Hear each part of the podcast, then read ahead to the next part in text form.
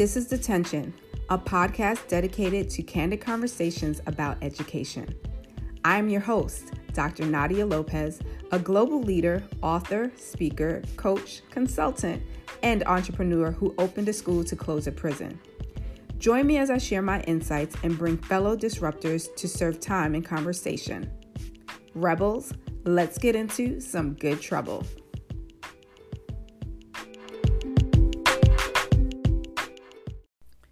Hello, and welcome to a new episode of Detention. Today I'm talking about the billion dollar payday and the education system that will remain broke. To be fully transparent, this episode was inspired by the U.S. Secretary of Education Miguel Cardona during his recent remarks at the South by Southwest EDU conference that was hosted in Austin, Texas. Now, let me share a little bit about how I got here. I was a part of a panel discussion on the cost of fear in leadership alongside Tony Wagner, a distinguished Harvard professor and author of several books that challenges the American education system. When I heard that the Secretary of Education was going to deliver his keynote address, I made it my business to be in the audience because I was curious as to how he was going to encourage a room filled with thousands of educators who were facing an economic and educational crisis. So here is a snippet of what he shared, and I want you to pay close attention to how he feels educators should be treated and the ways in which the funding from the American Rescue Plan should be used to support them. In America, there are a lot of teachers in this room, obviously, and they, they've lived through this last two years. And, you know, by the way, round of applause for all you teachers and everything that's been gone through. Um, it's, it's been incredibly difficult, but you know, there's there's a real issue with teacher shortages right now. I mean, we were, I was just having a conversation with someone uh, about the military having to come in and fill in in New Mexico, uh, National Guard. Is there anything the federal government can do to attract more teachers or to attract a new generation of teachers and educators? Well, first of all, I'm happy you got substitutes so you can be here. I know how hard that is. Uh, shout out to the substitutes that are covered. Uh, look, well, you know what we can do? We can start respecting our educators uh, nationally. We can start by, by honoring them and not passing legislation that undermines our educators and our education system, right? We, we need to make sure that we're lifting up the profession. We are doing a lot of things. Uh, we've been very bold with the American Rescue Plan to talk about increasing teacher pay. Teachers should not have to work two to three jobs to make ends meet. Not, they should have done it before, definitely not now. But it's more than pay. When I talk to teachers, I hear from them listen, I just need working conditions that uh, promote my professional growth, that understands uh, the complexity of teaching. You know, we have teachers spending a lot of their own personal time doing work related stuff, and we've normalized that. Teachers also need to have voice in the conversation. As we reimagine our schools and rebuild our schools, they need to have a seat at the table if we really uh, are serious about honoring the profession, right? So those are some things. The Biden-Harris administration, from day one with the ARP funds, has really pushed uh, teacher development, teacher support, but also in our budget. I think it's really important and often gets overlooked that any proposal that the president put forward includes teacher uh, pipeline programs, making sure that our uh, educator workforce is more diverse than ever before. And there's real money connected to that. I was in Tennessee recently and I saw a program. I walked into a high school um, class and there were students in there. All of them were connecting to be a teacher. And the, the, the teacher of that class was probably the happiest teacher I've seen in, in, in a year. Uh, she said, These are going to be teachers soon. And they were connected to the university. So when they left that high school, they were going to go to the university. They were going to get financial support, hopefully with the American Rescue Plan, to continue their degrees and then go back into the school. So we need to think outside the box. This is our moment. We need to have our teachers at the table when we make these decisions so that it can be sustainable. Before I share my thoughts, I think it's important that I explain the American Rescue Plan just in case you don't have a clue as to what it means and how it's being applied to education. On March 11, 2021, President Biden signed the American Rescue Plan of 2021 into law. Essentially, it's a trillion dollar, well, let me be specific, a $1.9 trillion coronavirus stimulus package that was designed to help the United States recover from the devastating economic and health effects of the pandemic. Approximately $125 billion was allocated for K 12 education. But in order for districts to receive the money, they had to publish a plan to reopen schools for in person instruction, which meant that remote learning was not part of this process. A majority of the money had to be used for the safe transition of students and staff back into school buildings. And at least 20% of those funds needed to address learning loss through evidence based interventions that would respond to the academic and social emotional needs of students. Now, what that meant was whatever was needed in terms of the safety, whether that was PPE or any supplies for the safe return of teachers, dividers for classrooms, all of those things. It had to be prioritized with this money.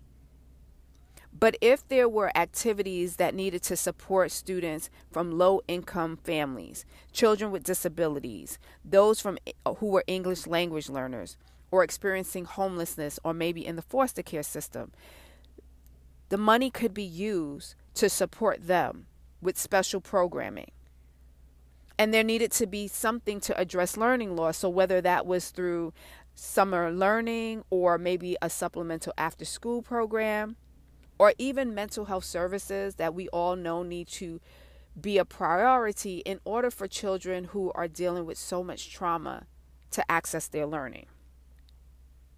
All of this was encompassed inside of the American Rescue Plan but none of it was prioritized for the needs of teachers. There was no mention about innovation or increased pay for teachers or professional support. In fact, for those of us who have been in leadership and have dealt with budgets and know about funding that is supposed to be utilized for the impact that is needed for our educational process, we know that many times this is geared towards companies that conveniently start to package their products and services around quote unquote learning loss, quote unquote mental health support. I'm not saying that those companies won't do the work with fidelity, but what I will say is that many do profit and make millions of dollars by something that was intended to have great impact. So now back to the Secretary of Education's remarks and what he said as it relates to how we shouldn't have legislation that that is passed which undermines our educators. And for me, I wanted to know who are the we. Who specifically are those legislators who have passed laws that continue to undermine educators and hinder the advancement of our industry?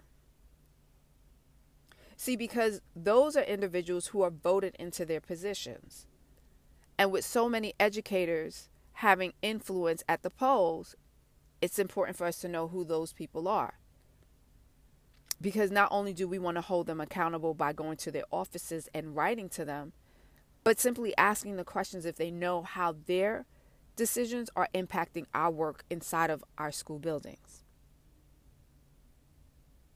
And he also mentioned increasing teacher pay, which once stimulus could never be sustainable in making sure that every teacher gets a pay a pay raise, not just now, but over a period of time.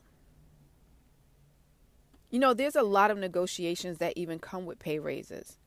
And then there's the consideration of what that looks like for benefits, which always are tied to teacher evaluations and working hours. The process becomes very, very complicated. And so we already know that change will not come overnight. And those type of changes that are needed are going to take some time. The working conditions that teachers have expressed they need in order to feel like they're developing professionally. Well, I wondered about that as well.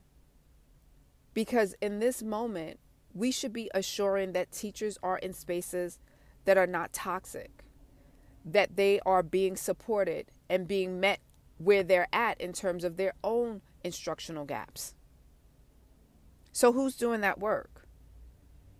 I know most of the time the pressure has been placed on the principals to make sure everything is being done, but they're drowning right now.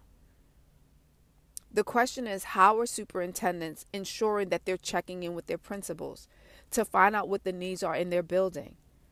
There's this idea that when someone leads a building, they have all the answers.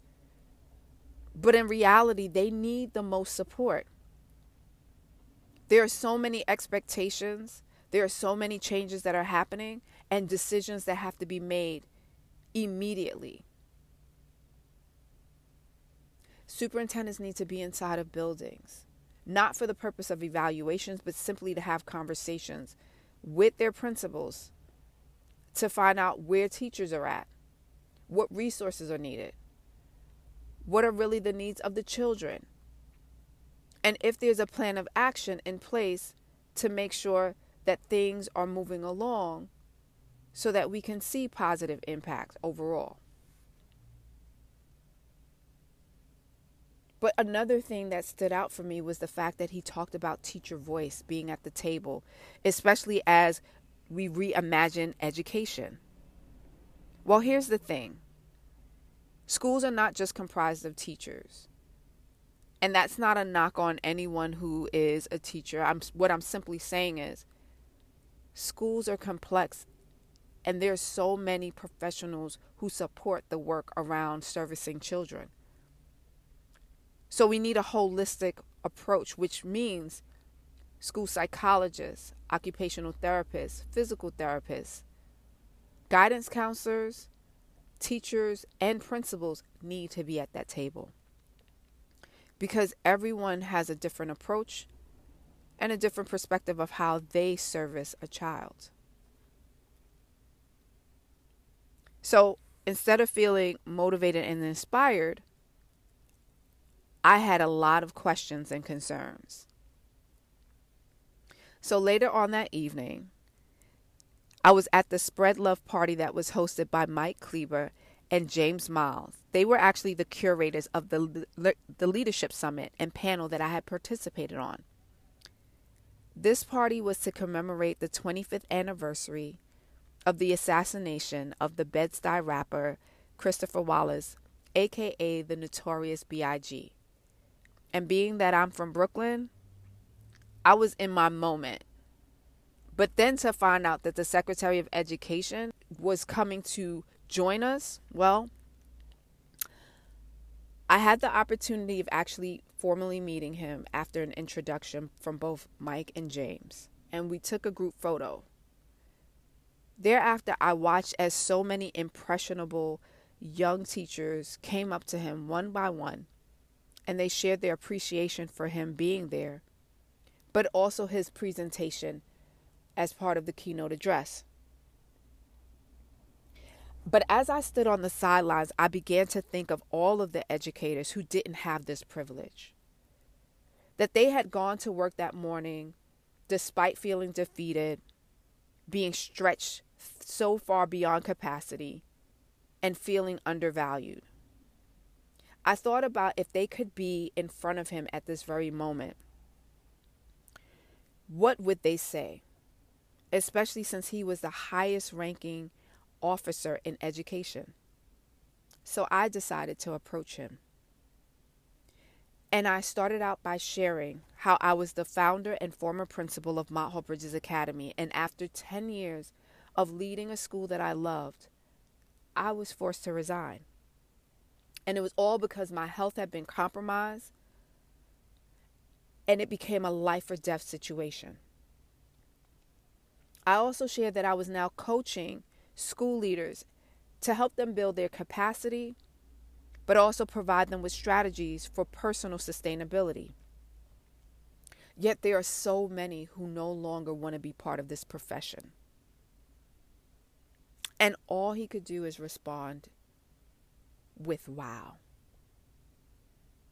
Then I asked him about the American Rescue Act and how these funds were going to be regulated because that's important. He explained that there were no strict regulations attached to the money and that the expectations was that each district utilize it to best serve their schools. Now, I immediately thought about how much money had already been poured over the years into the education system, and quite frankly, we haven't made any progress.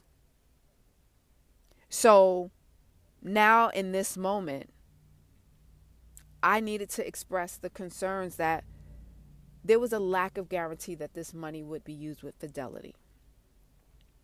And so he proposed that teachers and students needed to use their voice to fight for what they needed. So I respectfully pushed back and I said, Teachers are tired. And our students are in classrooms with substitute teachers. At this point, everyone is just trying to survive. And what he did in that situation was he double tapped my arm. And I don't know if you're familiar with what that looks like or what that feels like, but you know, you've ever done it to someone when you're like, okay, go ahead, run along. Usually you do it to, you know, a child.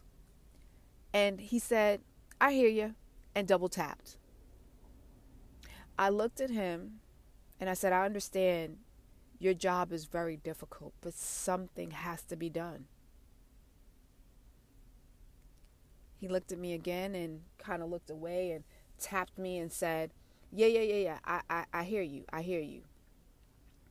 And I figured at this point he was annoyed. And he was also looking at his security detail. The way you look at someone when you're at a party and you want to find something to distract you so you no longer have to speak to this person. Well, I'm not saying that's his intention, but I'm going to tell you that that's how it went down. And so he began talking to his security detail. And just like that, the conversation was over. Now, I know that we were at a party, and maybe the time and place didn't lend for this type of conversation. But this was not a private party. And he is the Secretary of Education who came to a gathering of educators. And his priority is really to serve the people. And based off of his remarks on the stage where he said we need to give educators voice, I was going to be that person who took advantage of what he said. And aside from that, he hadn't been the first Secretary of Education that I've ever spoken to and had hard conversations with. In 2015, when I visited President Barack Obama with the founder of Humans of New York, Brandon Stanton, and my scholar Vidal, while they took advantage to go and see the West Wing, I decided I wanted to go to the U.S. Department of Education. I wasn't interested in touring the rest of the White House. After our meeting with the president, I felt like the next most important person would be Arne Duncan. Once I got to the Department of Education, I was able to meet with him and various individuals on his team. But what stood out from that visit was the fact that he and I had one on one time to just discuss some of the challenges I was facing. But the very first thing that he asked me, Nadia, how are you taking care of yourself? No one really asked me that. So I said to him, listen, you all keep making policies on a federal level by the time it gets down to the district level, it's so convoluted, but somehow it's tied to my evaluation that I spend most of my time just trying to figure things out and disrupt the school to prison pipeline. And he said, You know, your work is hard. And it's so complicated. But you have a daughter. And you really have to take time for yourself. And he didn't make any excuses for the laws that had been passed and he didn't try to force me to understand that you know this is for the betterment of children. He literally said to me you have to take time for yourself. Because he knew like i knew. These laws come and we all have to navigate around and through them. But after that meeting with Arne Duncan, he actually sent me a handwritten note. I received it a few weeks later, in which he encouraged me to take yoga and to j- enjoy motherhood. Because the most important thing would be my health. Looking back, I wish I would have listened. But the reality is that the work was the work. And I wasn't the only leader who was going through the same thing in terms of compromising my health. And because of that meeting with Arne Duncan, I was in a position to have the U.S. Department of Education come into Brownsville and host a meeting with principals in which they could share their concerns and what their needs are. And they were provided with various resources so that they could connect with a point person in the office of the Secretary of Education. And with the success of that, I was able to host another meeting in another district, but this time, not only were there principals, but superintendents as well. And after I met with Arne Duncan, I had the privilege of also being in company with U.S. Secretary of Education, Dr. John King. Now, I knew John from before, him going to D.C. and taking over that position. He was actually the principal of Roxbury Prep in Massachusetts. And in 2008, when I became a new leader, it's a program that is designed to help aspiring principals prepare for taking over a school or writing a proposal. He had shared the various strategies and framework that he used in order to hire the right people for his school. He felt that when you hire your staff, it's one of the most important elements to your school because you need to ensure you have the correct people on the bus who are willing to ride out for your vi- mission and vision. And if not, you have to get them off. And his way of approaching his hiring practices, I still used it up until the last year of my principalship.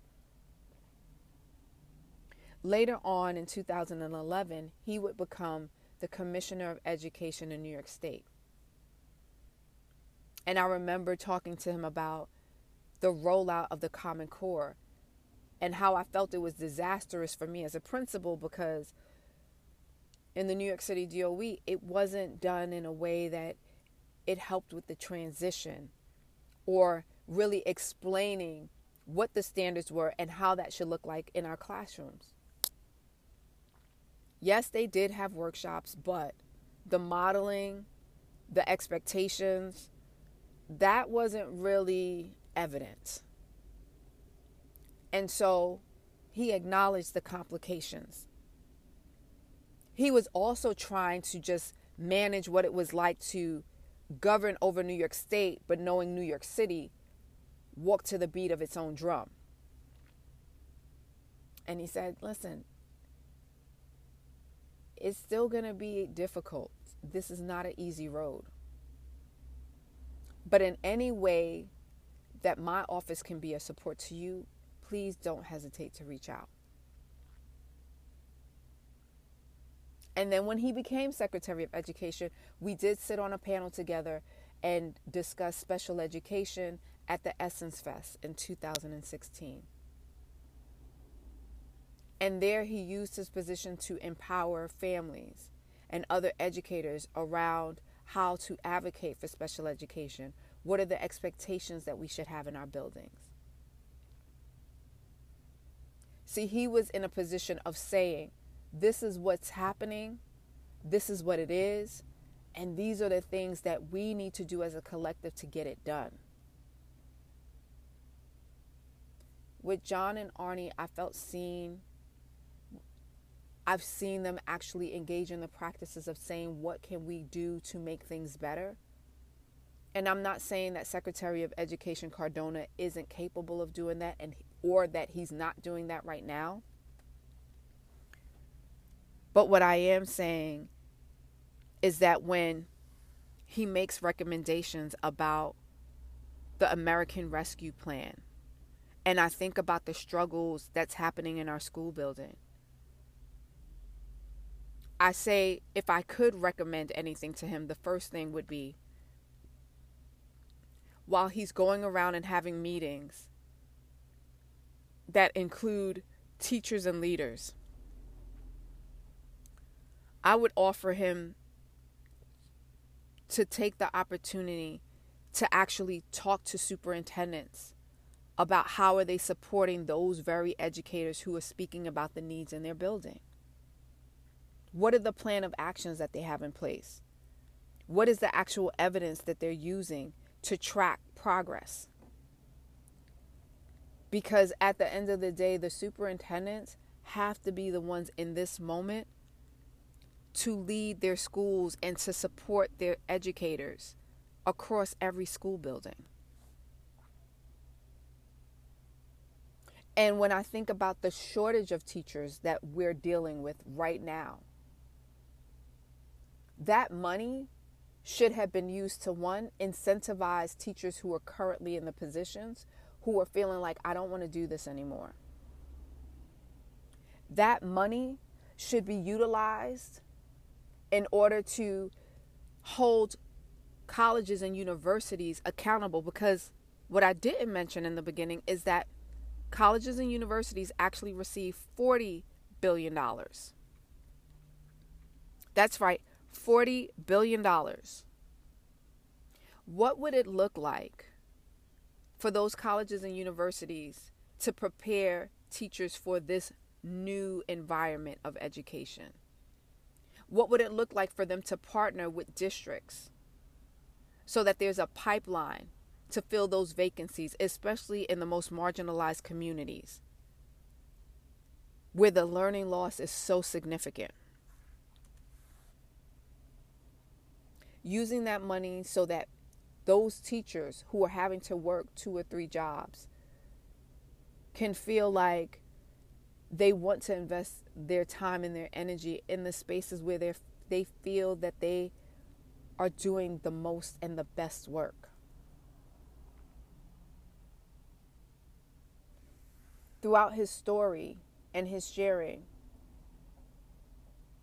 there was never any mention about the tech companies. You know, so many of these companies that we had to utilize during the pandemic, like let's say Zoom, Microsoft, Google, in order to do virtual remote learning, in order to host meetings. These companies made so much money off of the data that they were collecting day in and day out. And don't even get me started on TikTok, Facebook, Instagram, and Snapchat. For many of us, we use those platforms either to host lives, to share memes. There were so many parodies that were made about education, and it kept people engaged, which then meant that those companies were making a lot of money through advertisements. Off of the profit that was made from the backs of children and educators in buildings, at minimum, from his position, I would strongly encourage the Secretary of Education to say to those companies listen, we need professional development for our teachers so that they can actually incorporate the usage of apps into their instruction because we know that kids are staying online and they're fully engaged in what they see, whether it's the long form videos, whether it's pictures, but there's data that's being collected. And those companies are using them to literally manipulate and maybe I shouldn't say manipulate, but subconsciously convince us that these are the things that we enjoy because we we're always seeing these images.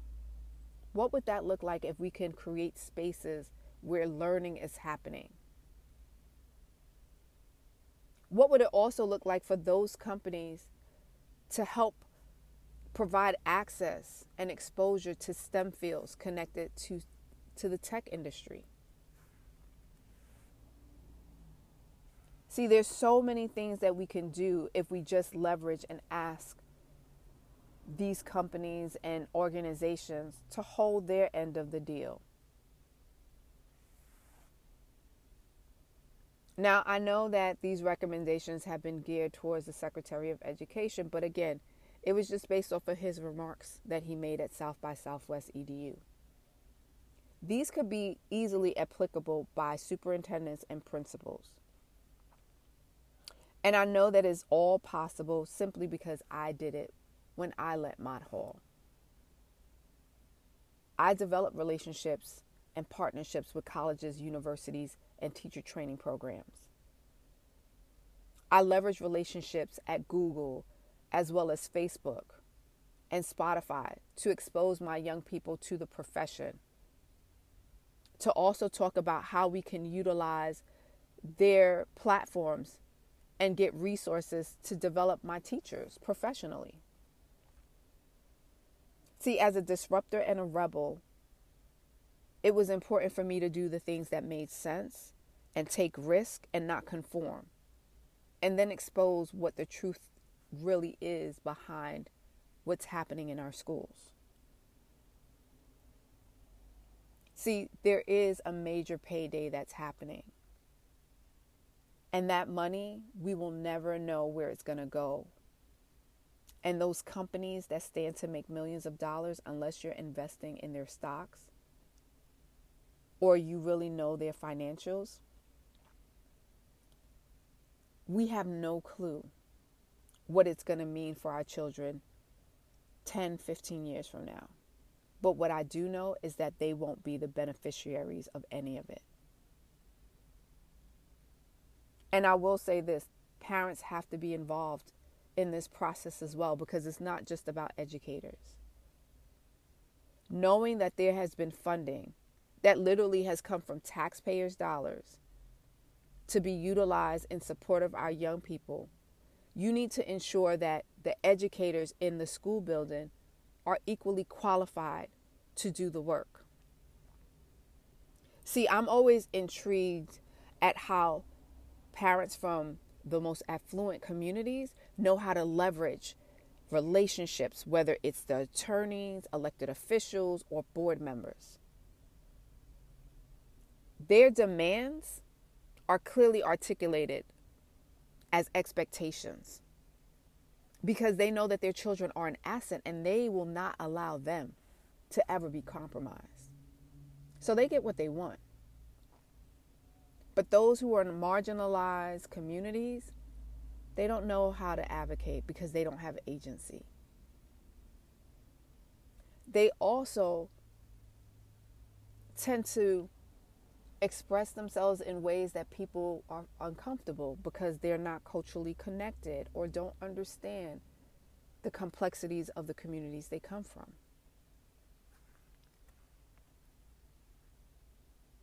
What COVID did was just simply expose the ugly truths of our flawed system and how unqualified many have been to lead or teach during this age of technology.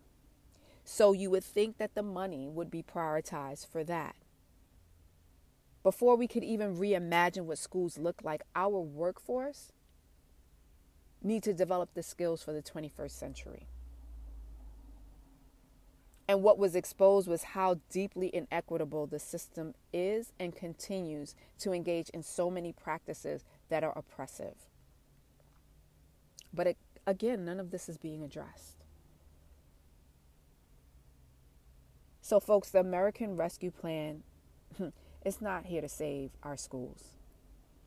It's here to create profits for companies, tech companies, companies that deal with curriculum, quote unquote professional development. And that's a loose term because how are they really supporting our schools?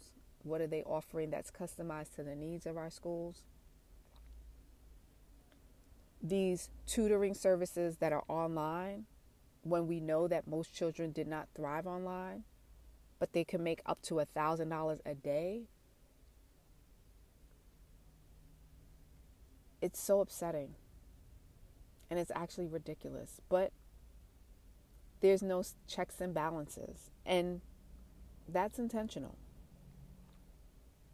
And so, for those people who want to argue that the recommendations that I've made, like, you know, I need to give the U.S. Department of Education a chance and that there's really good work that's happening. Listen, I've done this for a very long time. And I don't walk around with rose colored glasses. I know what it is. I know how funding is used. I know how we're sometimes coerced into choosing specific companies. I know how companies get a leg up and find out in advance of things coming down the pike and so they package themselves in such a such a perfected way that we buy into it. But at the end of the day, those services are not aligned to what we need in order to move children and to disrupt the system in its entirety. Nope, that's not what happens. And so it's time for us to look at individuals in positions that we deem powerful and ask the question whether they serve the people in a way that is transformative and brings innovation to a system that is antiquated and filled with so much toxicity. Leadership requires action, and that means that you have to do things that will become uncomfortable because that's what's required to get it done, to make change. But some positions come with the high price of privilege, access, and opportunity that many are not willing to sacrifice because they've waited so long for this moment. This defines who they are and their careers. But for those of us who know the cost of disruption, we would rather step up and speak up than become part of the status quo and just settle. The one thing that I do agree with the Secretary of Education is that we need to respect our educators. But it starts with those types of positions that say it loud, proud, and strong for the entire nation to hear, not just a conference. But I guess I should also say we should stop waiting for people to speak up on our behalf if we're not willing to do it for ourselves. Folks, we have to stay active in knowing what's going on. And when I speak, I want you to know that it is from a place of love. Because there's so much potential. And I do believe in the hope of things changing. But it requires us to stand together.